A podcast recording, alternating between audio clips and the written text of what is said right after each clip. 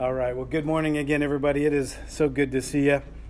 Welcome back to Community Church. It's good to worship with you. It's always great to spend time with our faith family, um, just being together, loving on each other, laughing together, um, spending time in the Lord. It, it's always a great time.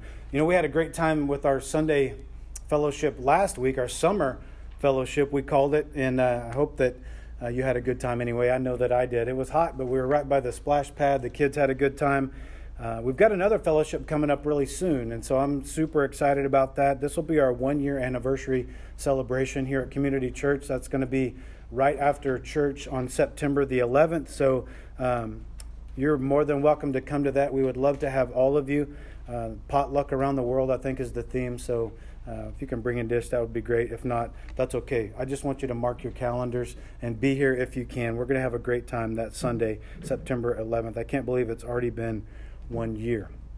But uh, this morning, we're going to start a brand new chapter in our study through the Gospel of Luke in our verse by verse, chapter by chapter study through the Gospel of Luke. And so, if you have your Bibles, we're going to be in Luke chapter 9, and we're going to cover the first 11 verses of that Gospel this morning. Luke 9 verses 1 through 11. And our comparison passages from the other Gospels can be found in Matthew chapter 10, verses 1 through 15, and Mark chapter 6, verses 7 through 29. It's always good to compare the other Gospels if they have a similar uh, account. And so that's our comparison passages this morning. But as you'll remember from last week, before Jesus actually restored the woman who had the issue of blood. And before he revived Jairus' daughter from the dead, that Jesus and his disciples had returned back to Capernaum, which is on the west side of the Sea of Galilee.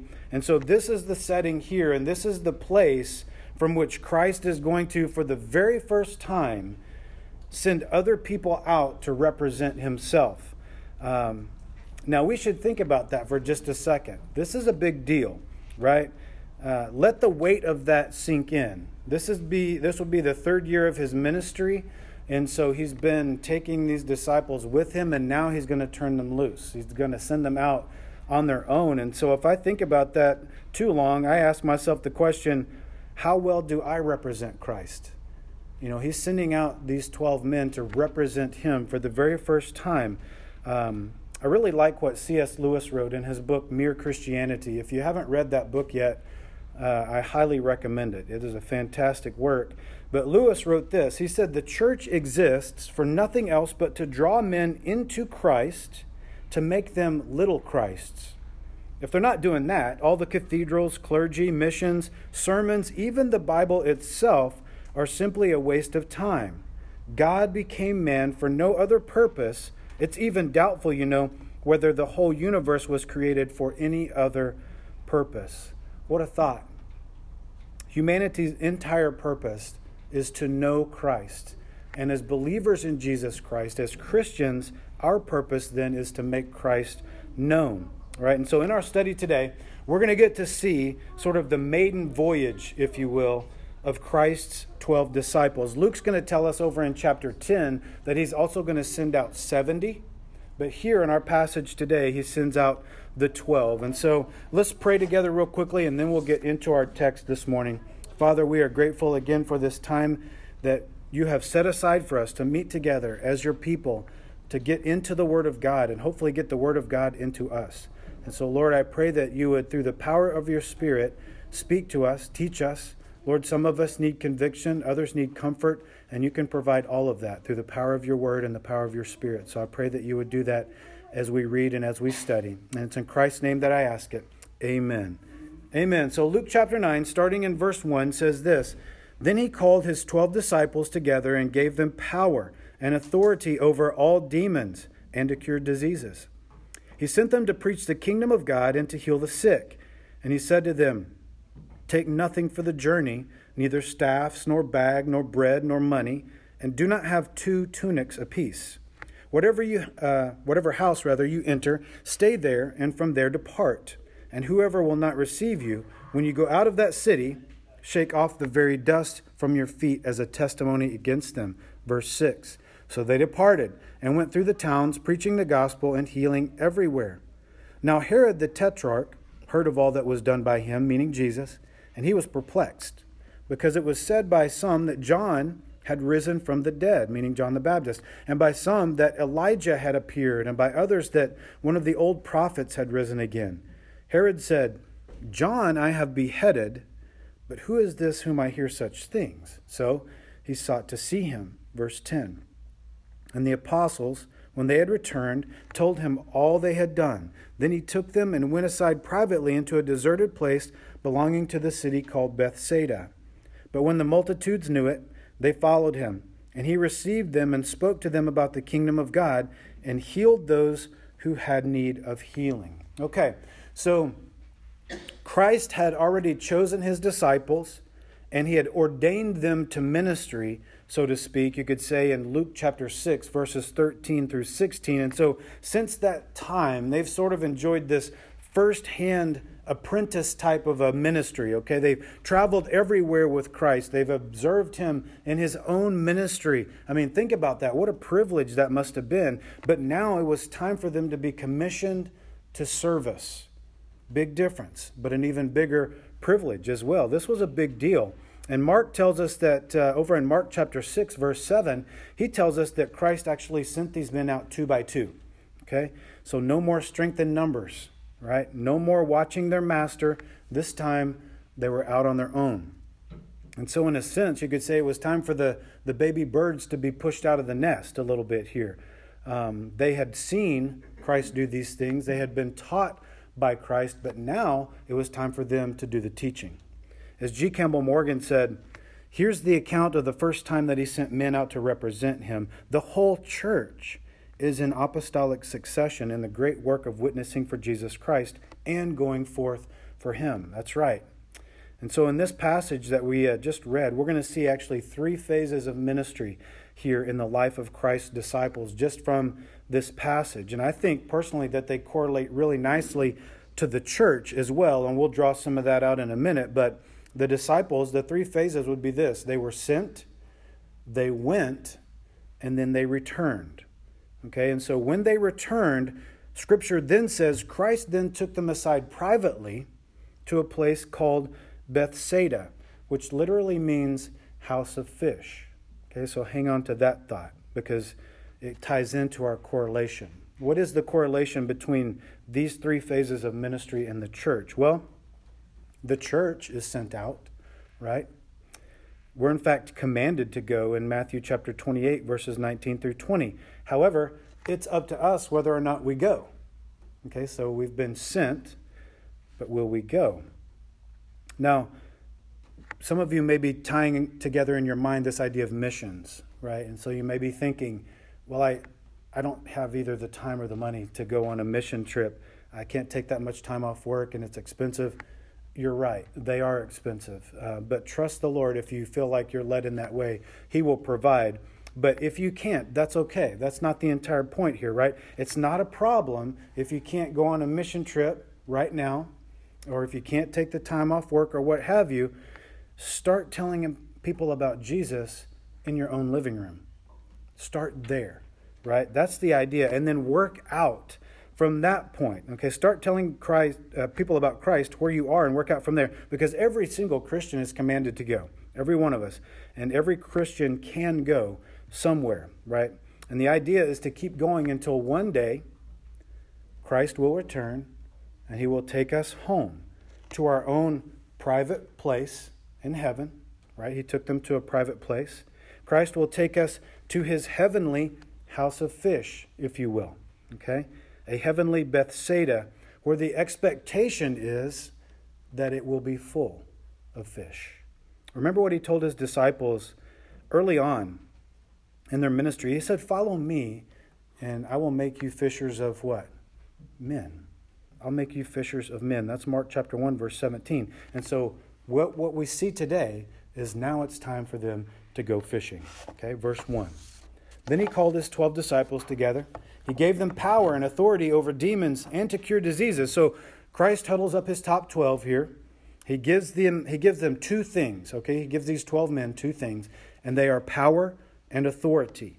Okay, so power, it just means ability. That's what that means. Christ gave them ability that up until this point they didn't have. Okay? And the Greek word that's used for power is where we get our English word dynamite. Isn't that awesome? It's dynamite. So, of course, the disciples would need this kind of explosive power, so to speak, in order to cast out demons, in order to cure diseases, etc. And as Matthew tells us, Christ also told them that they would have the power to cleanse lepers and even raise the dead. That's Matthew chapter 10, verse 8. And so now they had power over the natural world and they had power over the supernatural world, at least things in those worlds, right? But they needed something else because this power didn't belong to them. This power was not their own. And so, therefore, they needed authority, okay, which is obviously the right or the permission to use this power. Matthew 28 18 says, And Jesus came and he spoke to them, saying, All authority, all of it, has been given to me on heaven and on earth. And so here, what we see is Christ commending both power and authority over to his disciples. I mean, it's his to give, right? And so he can give it to whomever he pleases, and these men were going to need it. Um, but I think we should understand here, too, that Christ gave this ability and this authority to these 12 men at this time, okay? It's specific to them. In other words, it's not to be understood that this is some kind of power that all believers possess. Okay, not at all. We'll talk more about that in a minute when we touch on some of the realities of spiritual gifts as it relates to the church. And I'm not going to do an exhaustive study on that here this morning, but I do have some comments on it that I'll share in just a bit. Verse 2 He sent them to preach the kingdom of God and to heal the sick. All right, so in verse 1, we see what Christ gives them. He gives them power and authority. But here in verse 2, we see what Christ gives them to do. Okay? Preach, heal. That's what they're to do. And Christ will always equip you for the work that He's called you to do. He equips those He calls. And notice here, these, these men, they didn't need a big pulpit to preach from, they didn't need a fancy cathedral, right? No. What they needed was power. They needed power. They didn't need a big television budget, did they? They didn't need a fancy suit or anything like that in order to preach or to heal. What they needed was authority. And so Christ gave that to them. Um, all of this, both of these things, power and authority, came directly from Christ. And so um, I'm going to restrain myself here from not mentioning any names because there are charlatans out there today. You will hear them preaching as if they have this kind of power, as if they have this kind of authority and they do not. And I have the list. I'll give it to you afterwards if you would like it, okay? Uh, come and see me, but I'm going to restrain myself here. Um, but Christ actually sent out his disciples to both preach and to heal with his full power and full authority. Okay, and Matthew tells us in Matthew chapter 10, verses 5 through 6, that Christ actually sent these men specifically to the Jews. Okay, so they were headed out to the Jewish people. And of course, Matthew uh, would likely have emphasized that point because Matthew himself was a Jew who was writing to the Jews about a Jew. And so it was uh, very natural for him to emphasize this point. However, Luke, most believe, was a Gentile. We see that in Colossians 4. And so his emphasis would have been more toward the Gentiles and on Christ's salvation to all people and things like that. And so it's not a surprise, really, how Matthew and Luke make the delineation here. One detail is in one gospel and it's left out of the other. Uh, they're both true. But Matthew also records another interesting little tidbit from Christ. Um, so after Christ tells these men to go out to the lost sheep of Israel, the house of Israel, and preach that the kingdom of heaven is at hand to heal the sick and so forth, after all that, he tells them in Matthew chapter 10, verse 8, he says, Freely you have received, so freely give. I like that. In other words, guys, you didn't earn any of these blessings, okay, that I've given to you. So don't be stingy with the power and the authority that I'm giving you to bless other people, right? Do all things that you've seen me do and do them in the way that you've seen me do it. And notice here the first thing that Christ sends them out to do is to preach. That's important okay, to preach the kingdom of God, and then along the way, heal those that are sick, okay, because it's always more important to heal a person's soul than it is to heal their body, Okay, and of course, only the gospel of Jesus Christ can do that. Romans chapter 1, verse 16. But the word for preach here that's used in verse 2, it literally means to herald. And I love that word. So the disciples were to herald or proclaim the kingdom of God with power and with authority. And then the miracles, what they would do, would serve to authenticate or validate their message, right? But the message of Christ and his kingdom was always preeminent. And so Christ, when he taught, when he ministered, he did this exact same thing. He spoke about the kingdom, Luke 4, Luke 7, and then he ministered and healed, etc., after he had preached the kingdom of God. And he validated his teaching with his miracles. We've seen it in the life of the paralytic, we've seen it in the life of the woman from the city, didn't we? I mean, the message is always greater than the miracle. Okay? Because the miracle, although it can heal a paralytic man, it cannot heal his soul. It can make him walk, but it cannot heal his soul. So the message is preeminent. But um, I do think it's very critical that we understand this importance, this idea of heralding our king. Okay? We don't, in other words, we don't offer up the gospel as a suggestion. Okay? We herald it. We don't offer up the gospel as even an option for people to take under consideration. Okay, no, what we do is we proclaim it, we declare it, we herald the gospel of Jesus Christ, and we do it with authority, right? Just like John the Baptist did in Matthew 3, uh, verse 2, and just like Christ did in Matthew chapter 4, verse 17. Both of them, their message was identical. They said, Repent, for the kingdom of heaven is at hand, which of course means right now. It means Jesus Christ is king now. Okay? And so, right along with the message comes this urgency to respond to the message. And Mark tells us in Mark chapter 6, verse 12, that these disciples did exactly what Christ asked them to do and taught the exact same message that he did. Uh, the apostles went out preaching to the people that they should repent. And so, clearly, to me, uh, the most important thing I think that you're going to hear me say, the most important thing that I want you to get out of this message today is that Christ is calling all of us to repentance. Okay? He's calling all of us to turn away from our sin and to turn to Him alone in faith for salvation. And not only that, it's urgent. It's urgent that we do so. Okay? Remember, the kingdom of God is at hand. He is king now, today. In other words, Christ has come. And so, therefore, the time for salvation is today, right? Because none of us are promised tomorrow. So we got to make sure that we are absolutely 100% right before God. And I would encourage all of you to, to know for sure, beyond a shadow of a doubt, that your soul is secure in the Lord Jesus Christ. And it's so urgent that I would even encourage you to make sure of that even today. Don't leave here today without knowing that you're going to spend eternity with the Lord Jesus Christ in heaven. Um, don't gamble with your eternity any longer. Surrender your life to Christ and be saved. But as I mentioned earlier, I want to say just a couple of things here about the apostles' gifts, uh, their ability to perform miracles, and what some have referred to as the sign gifts. Um, so I want to touch on that for just a minute here. But at this time, uh, when Christ had given them the power and authority, he had given, given them these gifts, they were to authenticate or validate their mes- message, okay? Um, that was one way that they authenticated the message. That wasn't the only way, okay? Because, of course, we know that Satan also has the ability to perform miracles. So, miracles is not the only thing, right? We see this in Matthew 24 24, 2 Corinthians chapter 11, 2 Thessalonians chapter 2.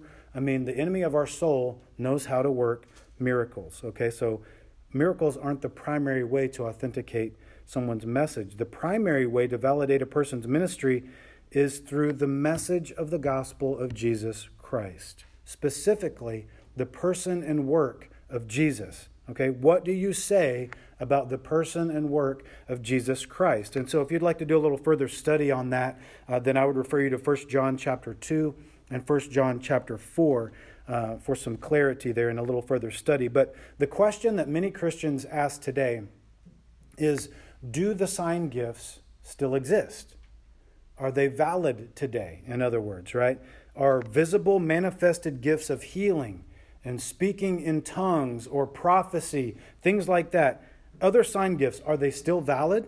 And are they still functioning today?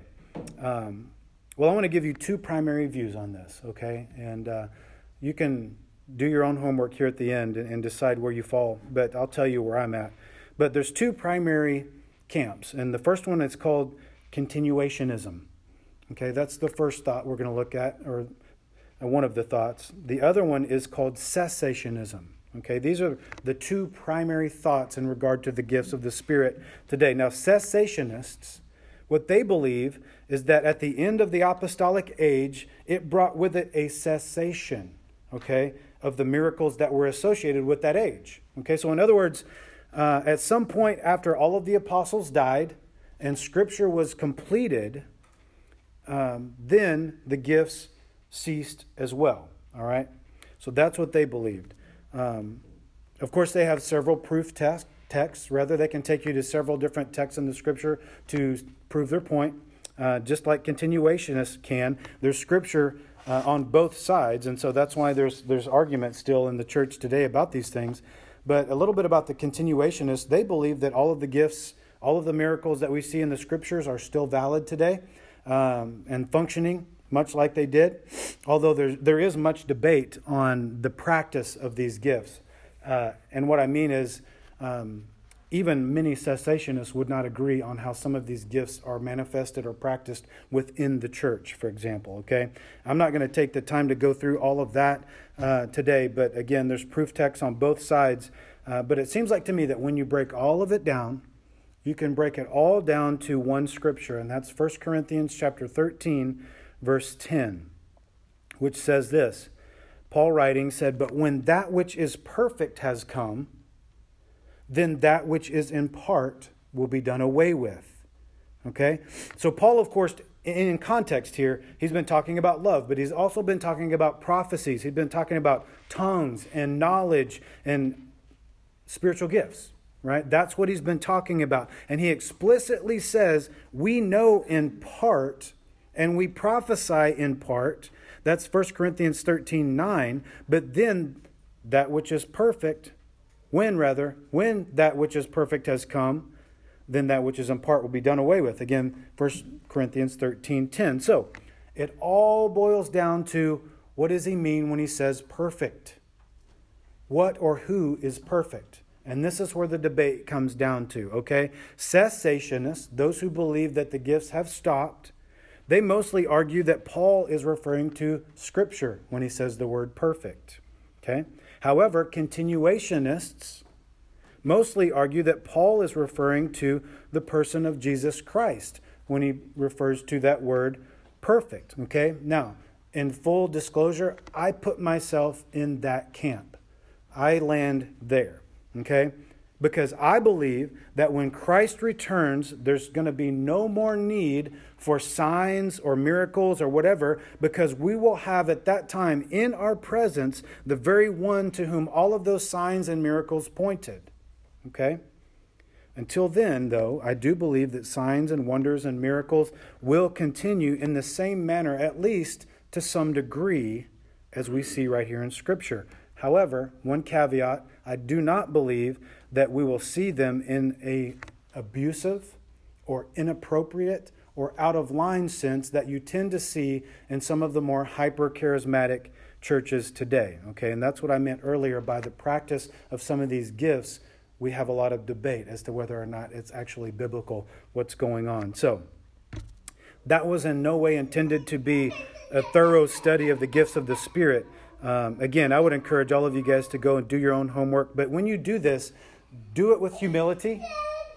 Okay, when you look into the gifts of the Spirit, try to understand as best you can in all humility. But here's the deal regardless of where you come down on this issue, and we're all going to probably come down at, at different spots, uh, regardless of that, we should all be able to agree that we can disagree on this without dividing over it.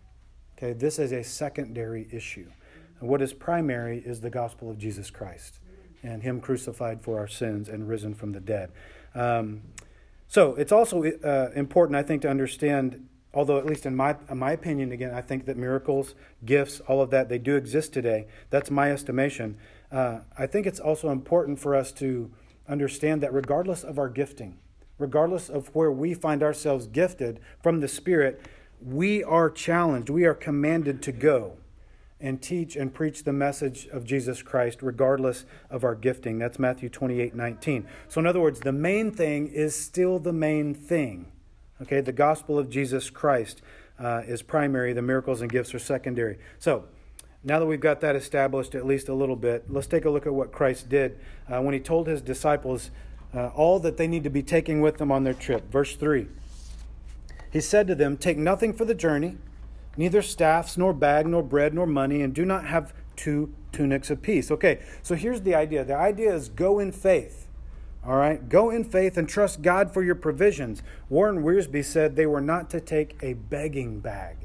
I like that idea. I like that word picture because that's what was it was commonly referred to as a begging bag, this bag that they took with them, right?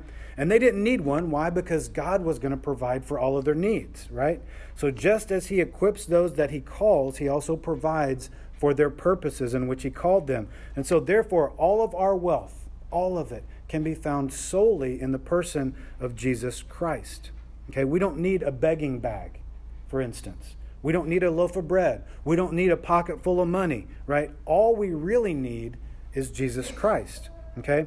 So to put it this way, I would say there's no need for us to overpack whenever we have Christ as our provider. Now, some of you might have noticed, especially if you're reading ahead in our, reading ahead in our studies, there's another apparent discrepancy here in the text, and I want to address that quickly before we move on here. Um, so, both Matthew and Luke, in their gospel accounts, they say that the disciples are to not take staves. That's what Matthew and Luke say. Matthew 10 10, Luke 9 3. However, if you go over to the Gospel of Mark, he says it like this in Mark chapter 6, verse 8. He says, Take nothing for the journey except a staff. Whoa.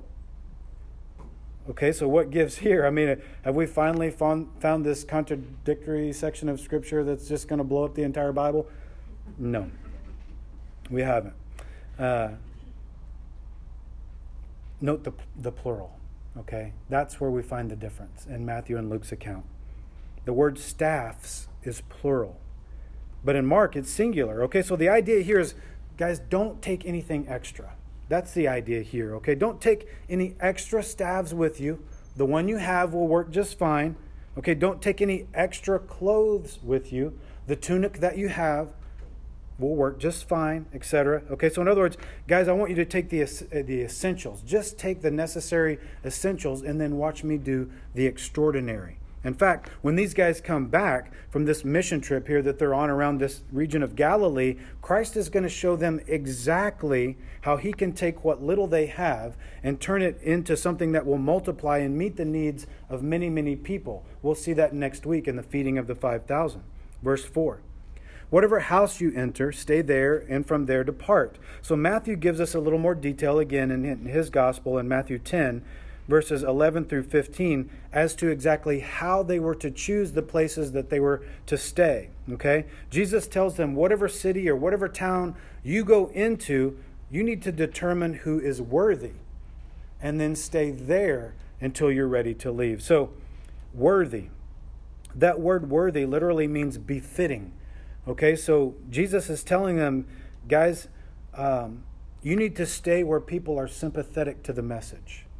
Stay where people are ready to hear what, what you have to say. For example, they're, you know, they're fit. It's befitting. They're fit to hear what you guys are going to be preaching, okay? Because, of course, not everybody would be ready to hear what these disciples were preaching. But just as Christ got back in the boat, you'll remember from our study, he departed from this region of the Gadarenes because why? They asked him to leave. You remember that? That's Luke 8:37. So what he's doing here is he's telling his disciples the same thing. Guys, you don't have to stay where you're not wanted. Okay? And so I'll let you draw some application out of that on your own. Verse 5 And whoever will not receive you, when you go out of that city, shake off the very dust from your feet as a testimony against them. So, again, Matthew gives us a little more detail And he records Jesus as saying that it will be more tolerable for the land of Sodom and Gomorrah in the day of judgment than for that city, the city that rejects his disciples. That's Matthew 10 15. So we see the importance here of actually receiving the message of Christ rather than rejecting it. Again, I mentioned this earlier, but it is urgent. It is urgent. Time is of the essence, right? And so Jesus said this also. He said, If they reject you, then let your peace return to you, Matthew 10 13, rather than letting your peace remain upon those who reject you. So here's what we learn we learn three things from what Jesus is teaching these men here. First is this the disciples do not have to stay where they're not well received. Okay? The second thing we learn is that judgment will be worse than burning sulfur raining down like fire on the city that rejects Christ. That was that's what happened to Sodom and Gomorrah, right? Genesis 19 24. The third thing we learn here from what Christ is saying is that there's not going to be any peace. He said, Let your peace return to you for those who reject you. You'll remember Isaiah 48, verse 22, that says, There is no peace, says the Lord, for the wicked. Um, and that's exactly right, because the absence of Christ necessarily means the absence of peace. Okay? Uh, and so if they reject the message of Christ, then they're not going to receive the peace of Christ. And so it's with all of these truths here in mind, you know, that the disciples head out on their own for the first time. Verse 6. And so they departed and went through the towns, preaching the gospel and healing everywhere. Now, the word for preach here is different than the one we looked at earlier. Okay, in verse 2. This is a different word. The word here used for preach actually is where we get our word evangelize.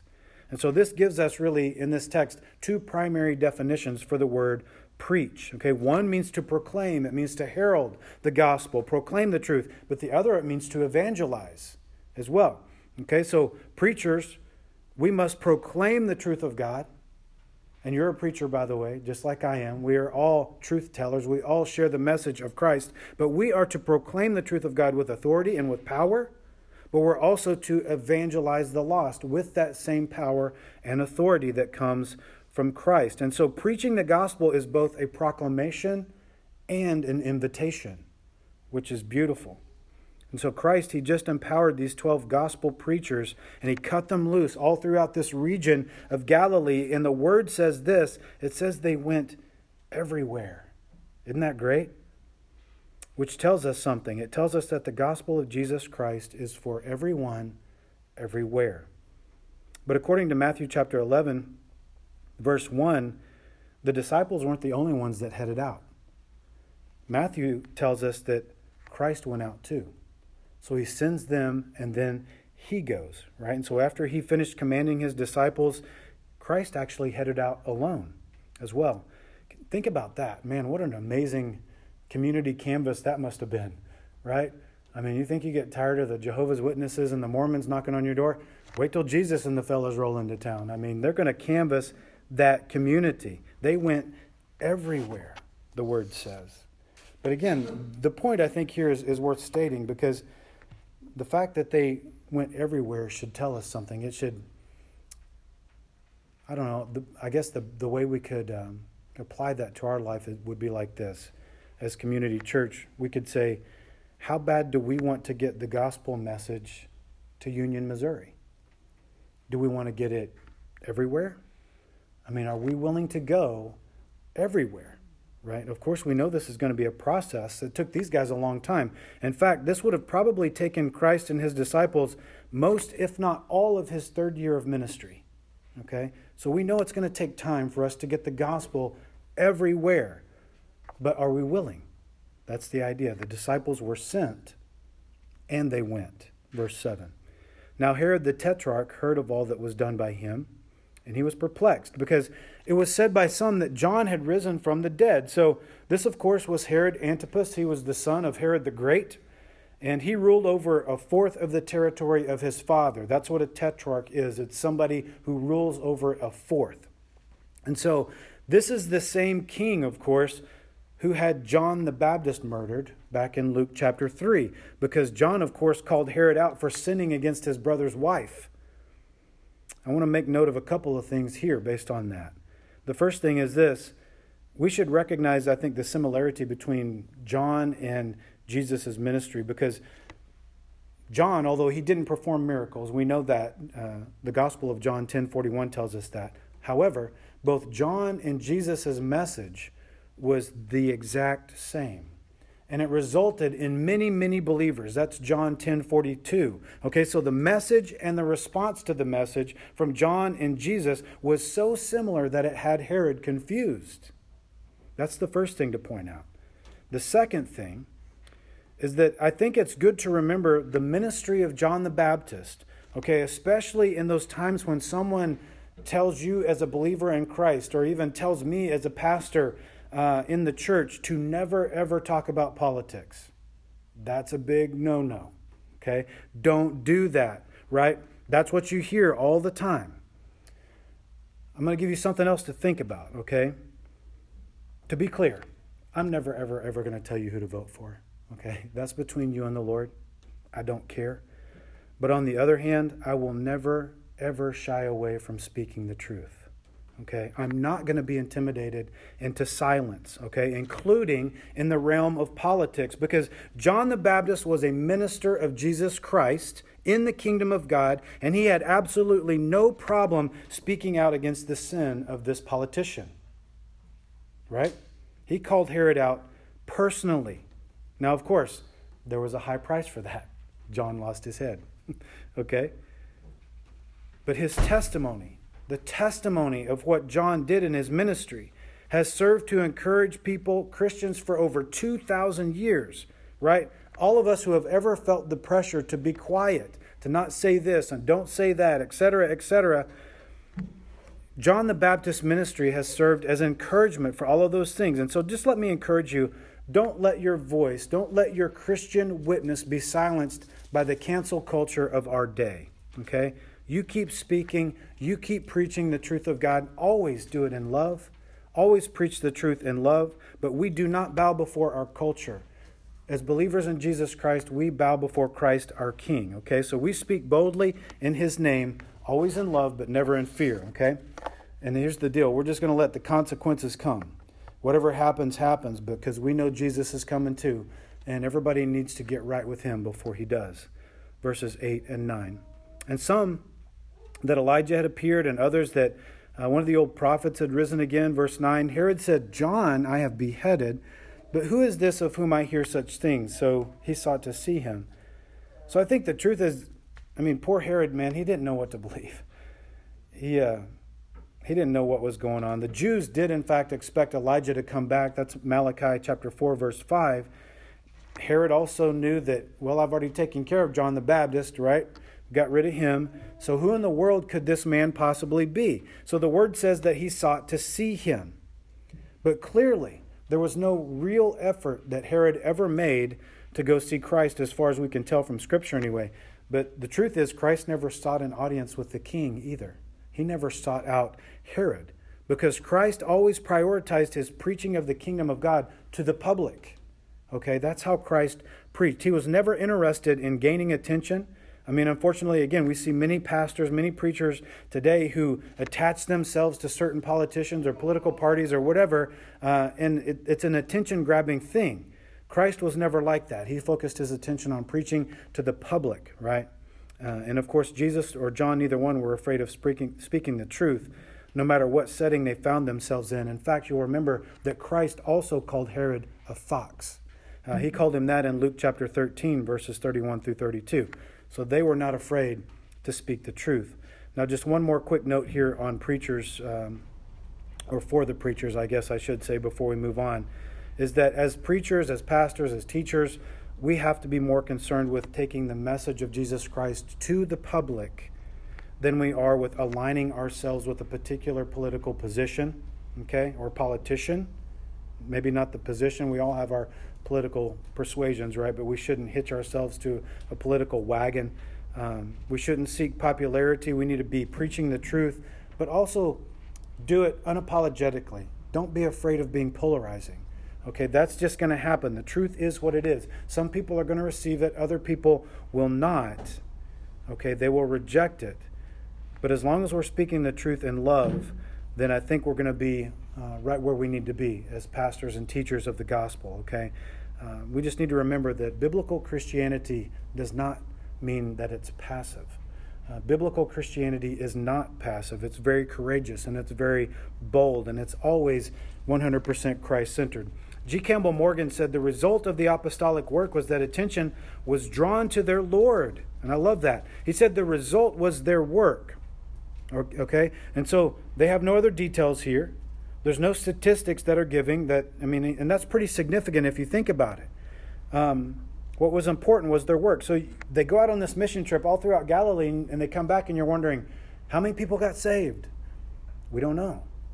How many people were baptized? We're not sure. You know, how much money was given to the Lottie Moon offering? we don't know, right? But here's the deal was the message of Christ preached? Yes, it was. And that's what's important, right? So they did their job. Verse 10 And the apostles, when they had returned, they told him all that they had done. And then he took them aside privately into a deserted place belonging to the city called Bethsaida. I want you to look at something here. It's very interesting in the text. These guys left as disciples, verse 1. A disciple is a learner. That's what that word means. Here in verse 10, they return as something else apostles. They're called different terms, aren't they? The word apostle means sent one. Okay, so they have been sent. They left as learners, they come back as apostles. I think that's pretty interesting. They were sent and they went, and it changed them. They were changed. You know, every disciple of Jesus Christ is going to be a lifelong learner. That's true. Okay, but how much more do we learn when we go where we are sent? And when we do the things that Christ has commanded us to do. I mean, these men had no doubt learned a lot by practicing all that Christ had been teaching them. You know, so they were getting some real on the job training here, right? They left green, but they came back grizzled veterans of the mission field, right? They were sent, they went, and now they returned. And so, through the power and authority of Christ, these men were able to accomplish all that Christ had commissioned them to accomplish. And then afterwards, he brought them home. And here's where we see another correlation to the church. Guys, Christ is going to see to it that his mission will be accomplished. Okay, he will see to that. And he will empower everyone who is willing to go. Okay? And then he will return. He will bring home each and every one of his children when they return, upon their return, after they have accomplished all that he has called them to do. This is just a beautiful picture to me. Um, now, of course, his disciples had to go back to their earthly home but John the Baptist, as you know, he was blessed enough to be able to go on to his heavenly home, his eternal home. But Christ accomplished his mission through all of these men. So let's be sure, let's you and I be sure that we are on the right mission. Let's not waste our life anymore on things that aren't going to matter in eternity. Okay? Let's all strive to get to our heavenly home with an amazing testimony to tell just like these disciples did here. They came home with something to say, right? I want you to notice something else. When they came home, when they returned, they said what they had to say to Jesus. They spoke to him directly, in other words, all that they had done. They didn't tell the church, they didn't tell their small group, everybody at work, they didn't post all their good deeds on Facebook, they didn't tell everybody on Instagram how hard they were working for Jesus. No, they just told Jesus. I love that. Because hopefully, maybe, maybe, someday the church will get back to this idea of reporting only to Christ. Right? Here's why. Here's why I say that. Because I'm really afraid that too many rewards in heaven have been exchanged for accolades on earth because Scripture tells us that he who does his good deeds in secret will be rewarded openly. That's Matthew 6 4. So, witness to the world. As a believer, you go public with your faith and witness to the world, but also store up your treasure in heaven. Right? Report back to Christ and store up your treasure in heaven. But after Christ had heard their report, he's seen that his guys needed rest. Mark tells us that in Mark 6. And so, after an important time of ministry, Christ headed out to give his guys some rest. You know, that's a great idea. We all need rest. Every once in a while, we need to get rest because ministry is hard work. Now, you're not going to hear me complain, that's for sure. I'm, living my dream. Okay, I, I truly am. Uh, but all ministers need rest. All believers who work in ministry need a time of rest, okay, not just pastors. Vance Havner said this. He said, If we don't come apart and rest from time to time, then we'll just come apart. And I really like that analogy. He's exactly right. So take some time to get away with Christ and to find your rest, your Sabbath in Him. But there were two places at this time called Bethsaida. And so most believe that this Bethsaida that's mentioned here in our text was the region that was just or, uh, east, rather, of the Jordan River. It would have been on the northern side of the Sea of Galilee, right adjacent to Capernaum, uh, the, the place where they had been ministering all throughout that region. And so um, it's also inter- interesting in Matthew 14, it tells us that they took a boat. So when they headed out for rest, they took a boat there, uh, which probably means that they were sailing along the northern shoreline of the Sea of Galilee at this time. Uh, and hopefully it was a little better boat ride this time. I hope that it was peaceful and quiet, unlike the trip before that they had across the sea, because they're soon going to find out that the rest that they sought is going to be short lived. Verse 11. But when the multitudes knew it, they followed him, and he received them and spoke to them about the kingdom of God and healed those who needed healing. So obviously, rest was very hard to come by at this point in Christ's ministry, okay? Yet Christ, again, was never ever put out by people. Okay, he was often interrupted, but he was never frustrated by that interruption, okay? And man, can I personally learn a lot from that right there. But I want you to notice that Christ received the multitudes who followed him. Even as he and his disciples were seeking some rest, Christ received them. So I hope you know that Christ is never, ever too busy for you. Okay? He will receive everyone who will come to him whenever they come. Okay? And Christ was still, again, as we notice here, he was already and still doing everything that he had asked the disciples to do. Did you see that? What did he ask them to do? To go and preach and then do the miracles? Look at what he does here. He received them and then he spoke to them about the kingdom of God. He gave them the message first, and then he done the miracles. Uh, I think that's really great. First the message, then the miracle. And it's important to know here, I think we learn in verse 11 that uh, as a believer in Jesus Christ, he's already been where he's asking you to go. And he's already done everything that he's asking you to do. And the message that we have to tell is just as relevant today as it was back in the disciples' day. Okay, the kingdom of God is at hand. It is. Christ has come and Christ is coming again. Okay, and so the greatest need that any of us have is to enter into the kingdom of God by receiving the message of the gospel of Jesus Christ. Okay, one more thing quickly and then we're done. I want you to remember what Herod said back in Luke chapter 9, verse 9. We just read it. Luke said uh, that Herod sought that he might see him. But of course, he never did. Herod never did, as far as we can tell. But I want you to think about the conscience of this man. Think about what was going on in his heart. This man who had a prophet of God beheaded at the request of his sister in law. What must have been going through his mind? You know, he could have truly sought Christ. There's no doubt about that. And if he had sought Christ, he would have been forgiven. Okay? If he had wanted to. But Scripture tells us that when Christ does finally meet up with Herod, over in Luke chapter 23, verses 6 through 12, that it appears that Herod's conscience has been seared. Okay? Because Herod does not receive Christ. He's no longer inquisitive. He actually mocks Christ, just like all of the other people.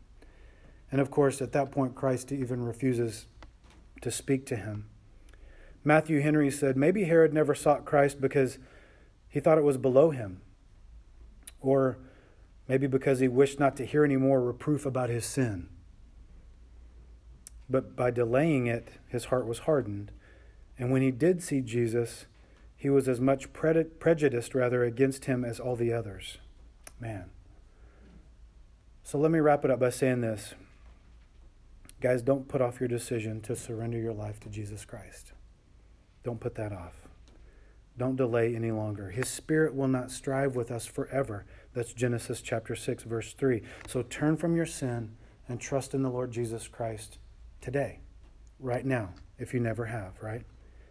Now, for the believers, those of us who do have a relationship with Jesus Christ, let me say it like this don't delay your obedience any longer. Let's not obey our obedience to Christ anymore. What is it that Christ has commanded me to do? That I know in my heart is true, but I have yet to do it. I need to do that. What am I waiting for? Go live a testimony that will be worth telling when Christ brings you home for all of eternity. These disciples had a testimony. They went out through all the region of Galilee and they came back and told Christ all that they had done. What are you going to be able to tell Christ when you get home? What kind of testimony will you have lived when Christ brings you to his heavenly home? The heavenly Bethsaida, the house of fish, right? The disciples were sent and they went and they returned. So you and I, in the same way as the church of Christ today, we are sent. But will we go? Will we go? And what testimony will I have to tell the Lord Jesus Christ when I get home? Lord, we love you and we thank you for this time together in your word. I pray, Lord, that you would, again, through your Spirit, teach us, draw us closer to you. Lord, help us to get the message from our head into our heart where it really matters. Lord, we want to be obedient to what it is you're asking us to do. If there's anybody who is hearing this message now and, and doesn't have a relationship with you, then I pray that that would end. I pray that they would turn from their sin and, and just surrender to Christ, believing that you are the Son of God who died on the cross for their sins and took your life up again on the third day in the miracle of resurrection so that we could have that same hope of resurrection in Christ. I pray that they would turn from their sins and trust in you alone by faith to save them right now. For every believer that's hearing this, Lord, I pray that we would be obedient to the call of Christ. And that may look different in all of our lives. You're asking us to do different things. You've gifted us in different ways, but we all have a part to play. We all have something to do and somewhere to go in the kingdom of Christ, in the church of Christ. You want to use the body of believers to accomplish your work. So, what is that? What does that mean for me? Help me to be obedient to that, Lord. Help me to be courageous and do it exactly what it is you're telling me to do. Help me to be faithful.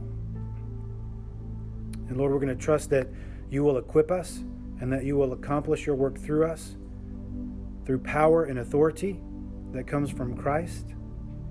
And it'll all be for your glory. Lord, my prayer is that every person in this room and everyone listening, when we get back to the house, when we get to our home in heaven, and we get to see Jesus Christ, we get to see you face to face, that we will have a story to tell. My guess is that story is going to be all about you, Lord. Everything that you've done in us and through us to bring glory to your name. Because it's not about us, it's about Christ. So use us, Lord, for your glory. Take us into every region of Union, Missouri, and beyond. Lord, the disciples went everywhere. That's where we need to go. So would you open the doors? Thank you, Lord, for all that you have done, all that you are doing, and all that you're going to do. Help us to remain faithful. Help us to remain humble before you, Lord, completely dependent upon your Spirit to work in us and through us for your glory. It's in Jesus' name I ask this. Amen.